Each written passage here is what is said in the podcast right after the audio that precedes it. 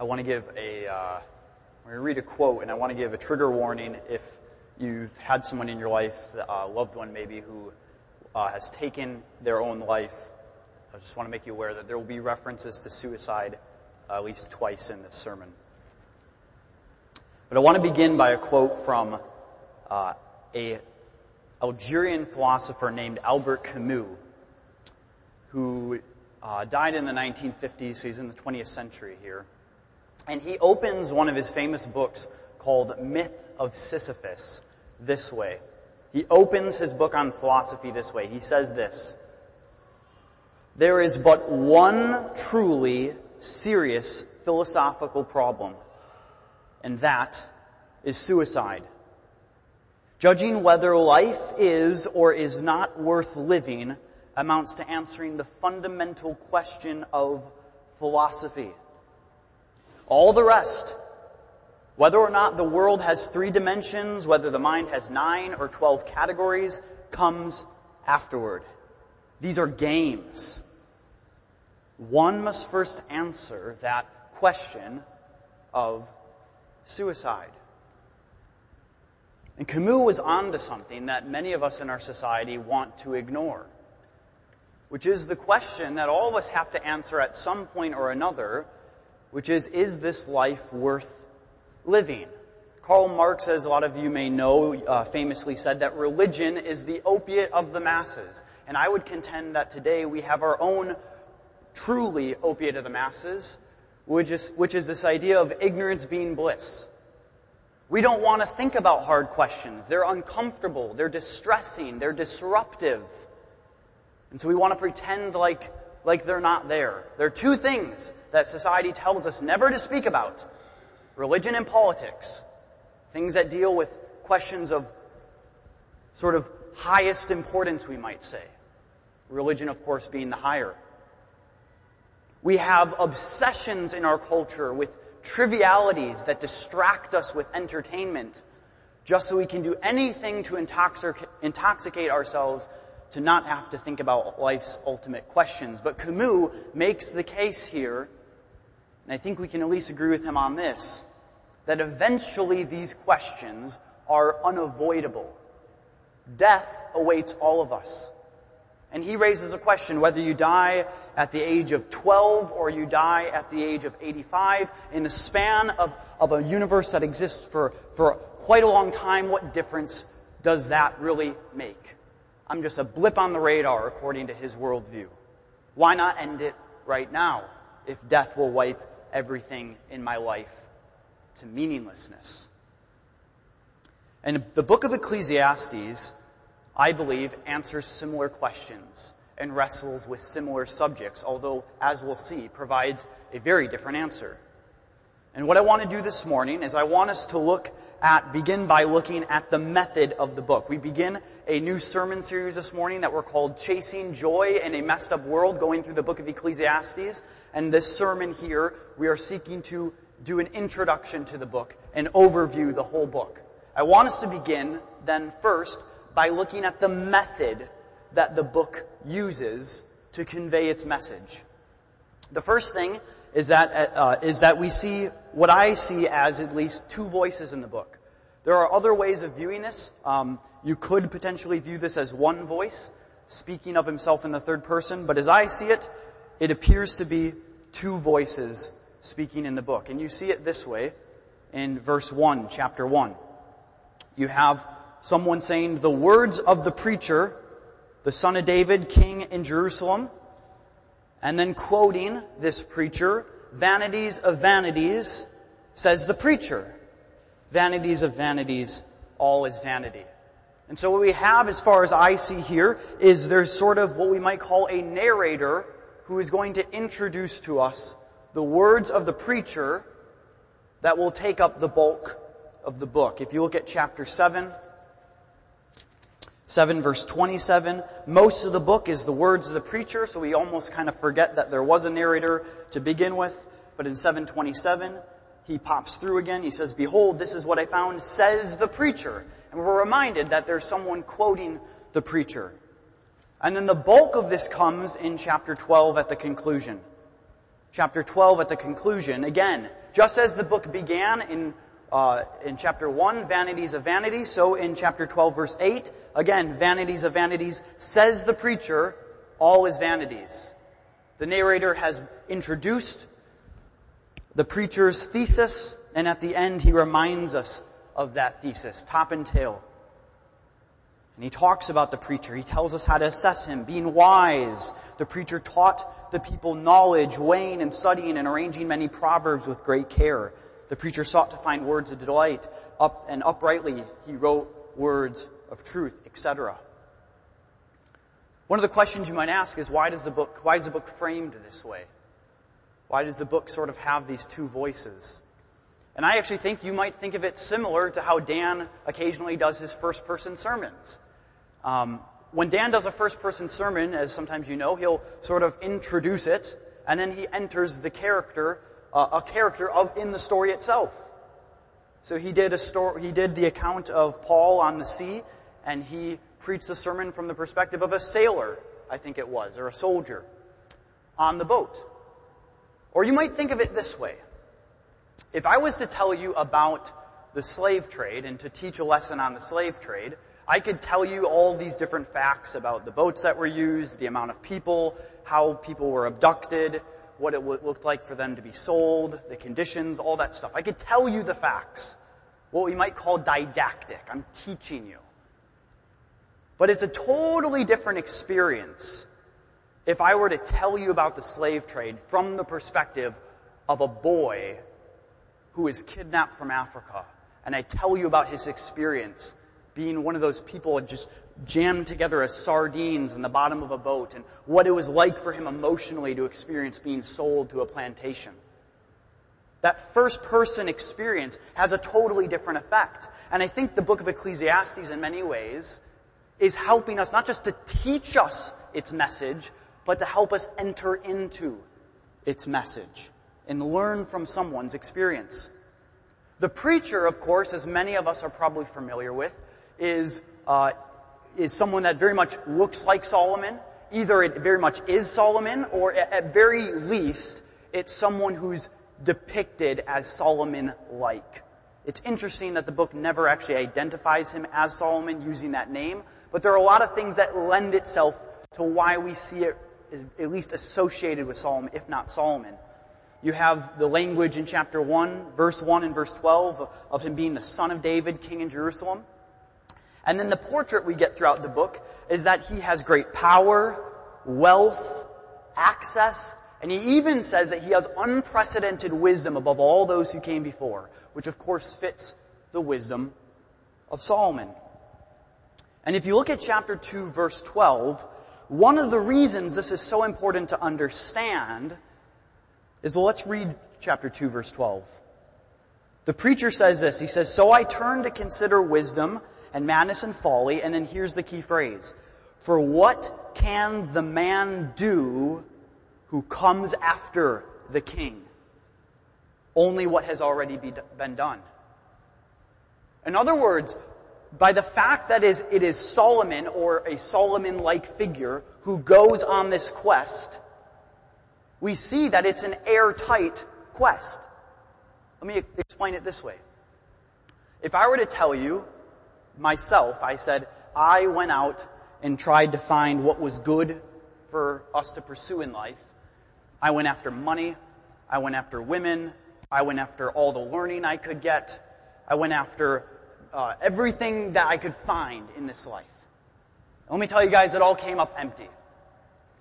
Someone out there, the person who's a little bit skeptical, would say, well sure Kirk, but you don't have a lot of money. You're not that good looking. You're not that smart.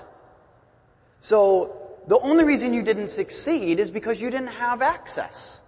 Ann and I watched this documentary on Bill Gates. But what if someone like Bill Gates who's very smart and very educated and has these, what if he was to do the search? Sure, certainly he would succeed. It's because of your limitations, Kirk.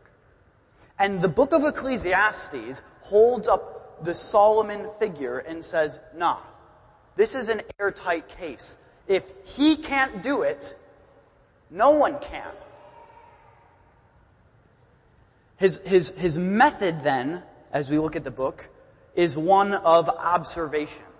It's almost like he's doing a scientific empirical study. So if you look at chapter 1 verse 13, or 12 and 13, chapter 1, 12 and 13, we see the project that he's on. He outlines what this book is going to be. I, the preacher, have been king over Israel and Jerusalem, and I applied my heart to seek and to search out by wisdom all that is done under heaven. He's searching. He wants to see what's done under heaven. His aim, we see, is in chapter 2 verse 3. He said, I searched with my heart how to cheer my body with wine, my heart still guiding within me, and how to lay hold on folly, notice this, till I might see what is good for the children of man to do under heaven during the few days of their life. He wants to know what, what is good? What, what should we be doing? What's worthwhile? What matters? And then you see throughout the book, he, there's this high uh, density of searching and looking sort of language. So you see, you see in chapter one, ver, chapter two, verse one, I said to my heart, come now, I will test you with pleasure. Or in verse 12, so I t- turned to consider wisdom, madness, and folly. Chapter 3, verse 16, it says, moreover I saw under the sun. Again in chapter 4 verse 1, I saw the oppression. Verse 7, I saw the vanity under the sun, etc. This is very much a, a, a, empirical observational project. He's looking at life. He's investigating things. And therefore his conclusions are based on experience. You might put it this way. Experience is learning from your mistakes. Wisdom is learning from the mistakes of others. Experience is learning from your own mistakes, and wisdom is learning from the mistakes of others. And the book of Ecclesiastes would have us to learn from his experience. The perspective, as you may have noticed, that the preacher takes is this phrase that we get of under the sun or under heaven. There's a particular perspective that he has as he does this search. And under the sun, under heaven probably means um, little more than sort of life on earth. Life as we see it. Life as we know it. But as you read through the book, you see that part of this under the sun, under heaven sort of perspective is it has an element of limitation to it. It has an element of, it's, it's, it's, it's a limited perspective. Um, as some of you may know me, or even if you don't, you can see I'm wearing glasses, but as some of you may know me, I have horrific eyesight. Like, horrible. And so if I take off my eyes, you guys are just an absolute blur right now. I wouldn't be able to make out any of you who you are. I can't see anything in front of me. Now, on the one hand, what I see, it's not a hallucination. What I see is true. It's real. This isn't made up. It's just limited. It's blurry. It's not fully clear. And that's the sort of perspective I think that the book of Ecclesiastes, the book of the preacher here in the book of Ecclesiastes has. He's looking at life under the sun, as we see it. And it's, he, he talks about life truly as we see it. But there's some bit of limitation. In many ways, it's like today, his perspective is like those today who embrace a secular perspective. One that doesn't fully take into consideration God into the equation. And why does he do this? He does this intentionally because he wants to lead us to the proper conclusion. And this has to do with the fact that the book is what we call wisdom literature. There are different types of writing in the Bible, and this is, a book of Ecclesiastes comes in what we call wisdom literature. And as wisdom literature, particularly this type of wisdom literature, it, it wants to bring us into the very experience of wrestling with the complexities and even the apparent contradictions and absurdities of life. It wants to bring us into that experience. It wants to, it wants us to, to, to be able to see what it's like if we were to pursue pleasure as an ultimate and find it as a dead end, or pursue learning and find that as a dead end. It wants to bring us to a bunch of dead ends so it might ultimately lead us to a better answer. It's going to deconstruct before it reconstructs. And so we read a book like Ecclesiastes differently than we would something like didactic literature. Okay? What I mean by that is something that's more straightforward. Um, like one of Paul's epistles. Where it just tells us sort of this is the doctrine. Rather, we read it more like Job. It's not as straightforward. You don't take everything in Job straightforward because why? There's, there's people, some of Job's friends that are speaking to him that don't always get it right. And in the book of Ecclesiastes, it's a little bit more complicated like that. It has us enter into the complexity. The book of Ecclesiastes wants to convince us, not by just telling us what is the case, but by causing us to enter in by recreating the experience for us. By recreating the experience that the preacher underwent for us. And so it has a different sort of effect than if we were to read didactic, epistle, or something like that. Uh, one author uh, named David Gibson states this quite well. He says this, he says, part of the brilliance of Ecclesiastes is that it teaches us that life often slips through our fingers and eludes our comprehension. How? How does it teach us that? By being itself elusive and perplexing. Is there a better way to explain how life can leave you scratching your head than by writing a book that leaves you doing the same? The message of the book of Ecclesiastes is mirrored in the effect of the book. And so we move now to the message of the book. We looked at the message or the method, now let's look at the message.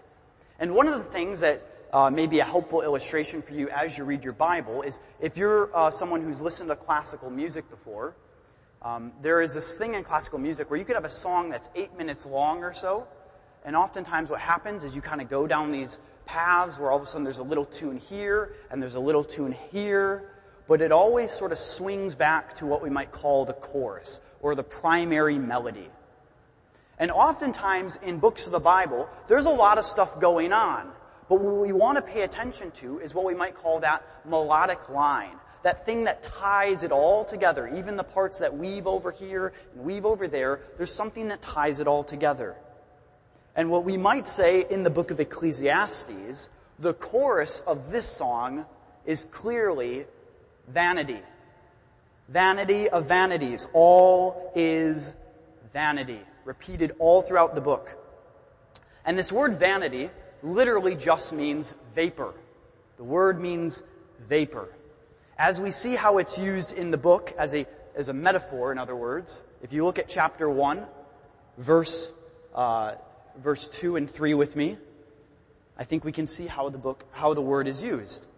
He says, vanities of vanities, all is vanity, verse 3.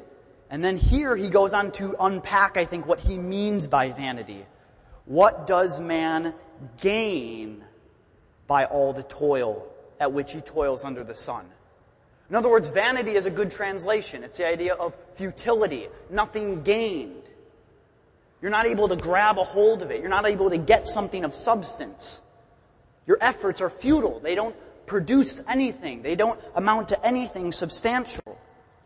Or if you look at chapter 1 verse 14, chapter 1 verse 14, he says, I have seen everything that is done under the sun, and behold, all is vanity. And then there's this phrase that comes afterward that helps us understand what he means, a phrase that he uses throughout the book, a striving after wind. A striving after wind. You can't grab onto, on, onto, onto wind. It will slip right through your fingers, in other words. One, good luck chasing wind. And even if you were to get it, it goes right through your fingers. That's the idea of vanity. We're trying to grab onto something and it slips right through. It's vapor. It's gone. Towards the second half of the book, there's an added element of this idea of like life being an enigma. We're not able to gain understanding of the things in this life. And throughout the book, he, he touches on a whole host of themes and subject matters. He looks at pleasure and indulgence, and he finds the answer to those things is vanity. He looks at work, toil, and achievement. Those things are vanity. He looks at money and wealth. Those things are vanity. Wisdom, learning, and knowledge, vanity. He looks for justice and equity. What he finds is injustice, suffering, and oppression, vanity. He looks for human endeavor and, and our ability to plan, scheme. What he finds is foibles, that life is uncontrollable. He looks for a discernible order and meaning to time, and he finds change and unknowability, that fact that only God knows. I, I recently was uh, buying a new computer, and one of the salesperson said, you gotta future-proof your product. You gotta future-proof it. You gotta get good enough hardware so that as technology advances, it doesn't get outdated. And how many of us want to future-proof our lives? But we're not able to. We're not in control ultimately of our destiny. Life often goes the way we don't expect. He looks at life and he finds that it always, always ends in death. The ultimate vanitizer. Even if any of those other things you might say, well, well, what about this or what about that? Ultimately, death is the final word. Death is the thing that puts a vanity stamp on all other vanities. Leo Tolstoy, a Russian philosopher, said this. He said, my question, that which at the age of 50 brought me to the verge of suicide, was the simplest of questions, lying in the soul of every man, every person. A question without an answer to which one cannot live. It was this, what will come of what I am doing today or tomorrow? What will come of my whole life? Why should I live? Why wish for anything or do anything? It can also be expressed thus. Is there any meaning in my life that the inevitable death awaiting me does not destroy? Is there any meaning in my life that the inevitable death awaiting me does not destroy? And so if we were to bring back our illustration of, of, of the idea of a, a classical music piece, a song, a melodic line. Normally, the chorus is the point of a song, right? But in the book of Ecclesiastes, this chorus of vanity, I would argue, is actually not the final point, but is meant to lead us to a post-chorus. It's meant to lead us to a bridge. We might think of it this way, as oftentimes we want people to feel the weight of the law in order to point them to the gospel. So here, the book wants to, wants to show us the dead end of all these things that we might look forward to in ultimate resolution. Even the language of under the sun shows that the ultimate answer must come then from outside of those parameters. And so we get what we call, what I, what I might call these above the sun moments. These above the sun moments. These glimpses of the preacher getting us ready for the ultimate conclusion. Sometimes when you're on a bus, if there's only standing room, there's normally something that you can hang on to. And what I picture is I picture the preacher going through life and everything is vanity. He bumps into a wall here, he bumps into a wall there. It's like an earthquake is happening in this dark room and he's groping and he can't figure out where to go. And all of a sudden he's able to grab a cord that kind of stabilizes him in the midst of it all. And that's what these moments are throughout the book, these stabilizing moments where he shows us a glimpse into the real answer that we're going towards. Look at some of these with me. We'll just sample some of these. In chapter 2 verse 24 and 25, we get these nothing better statements. There is nothing better for a person than that he should eat and drink and find enjoyment in his toil. This also I saw is from the hand of God. For apart from him, who can eat or who can have enjoyment? Look at chapter 3 verses 12 through 13. I perceive that there is nothing better for them than to be joyful and to do good as long as they live also that everyone should eat and drink and take pleasure in all his toil. This is God's gift to man. Or look at chapter 5 verse 18. Behold, what I have seen to be good and fitting is to eat and drink and find enjoyment in all the toil with which one toils under the sun the few days of his life that God has given him, for this is his lot. Or finally, we might look at chapter 8 verse 15. And I commend joy For man has nothing better under the sun but to eat and drink and be joyful. For this will go with him in his toil through the days of his life that God has given him under the sun. Part of what I think he's saying here is this. Is that when we look to all of these things that he's been searching across the book, when we look to these things as our ultimate, as that thing that will, that will give us full meaning in life, of, of ultimate worth, what we're doing is we're confusing the gift with the giver. And ultimately we're looking for these things that truly are gifts by looking to them as the giver. We're looking for them to do something that they were never created to do. And it's only going to leave us frustrated. It's only going to leave us, as he says throughout the book, with this sense of vexation. That's not what they were created to be. But when we embrace God as the ultimate giver, and we come under the fear of God, we're actually able to enjoy these things for what they are. Gifts from God. We're actually now free rather than being vexed by these things for looking in them for something that they can never provide us, ultimate meaning, ultimate value. We're actually enabled when we understand what they truly are, gifts and not the giver, we're actually enabled to enjoy them for what they are. C.S. Lewis puts it this way. He says in Weight of Glory, he says, Our Lord finds our desires not too strong, but too weak. We are half-hearted creatures, fooling about with drink and sex and ambition, when infinite joy is offered to us. Like an ignorant child who wants to go on making mud pies in a slum because he cannot imagine what is meant by the offer of a holiday at the sea we are far too easily pleased. Or as Augustine said in his famous book, The Confessions, he says, he's talking about when he was a non-believer searching for, for meaning and, and what he believed was true. He said, God, you are always with me, get this, mercifully punishing me, touching with a bitter taste all my illicit pleasures.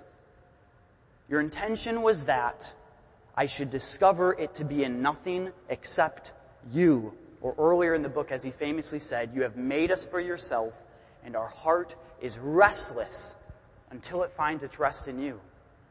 And that's why we've titled this series, Chasing Joy in a Messed Up World. Because the book of Ecclesiastes is ultimately after our joy, that we would find joy in this life. You see, the final answer of Ecclesiastes, it doesn't undo the reality of, of what it describes as vanity. Sometimes I think we can fall prey to that. That's a common idea of Ecclesiastes. Like, you don't have God and so everything is kind of vanity. But when you have God, it's no longer vanity. But the book of Ecclesiastes doesn't wipe away the vanity. Like life is messed up. We live in a fallen world. Sin is here. Death is here. Things happen that shouldn't happen. It doesn't undo that. Rather, what it does is it gives us a reorientation in the midst of it. If you've ever seen one of those artists who they paint something live and you watch them, maybe they're painting with their fingers and they're doing all this stuff and you're wondering like, what on earth are they painting? And then at the end, they flip the painting around and you go, oh, that's what it was. The painting didn't change. The, the ink is still everywhere where it was, the paint. But what happened? There's a re-perspectiving, we might say, a reorienting, a way of looking at the world anew. And so it tells us, don't make the gift into the giver. It tells us to the person who has, or that when we experience plenty, we don't put our stock in those things. But because we don't put our stock in those things, even when we don't have, even when we face hardship, because our hope was never in those things, we're able to exemplify a godly contentment. As Paul would say, a, a, we're joyful even as we're sorrowful. Because those aren't our hope. We embrace our limitations. That I can't know everything. I can't figure everything out. The course that my life takes, the way things turn, so much of it is outside of my control. And so I put an end to the impossible attempt to try to grab hold of those things which are ultimately only going to leave me with vexation. Rather, as one who fears God, I entrust myself to Him and I enjoy the gift of life for what it is.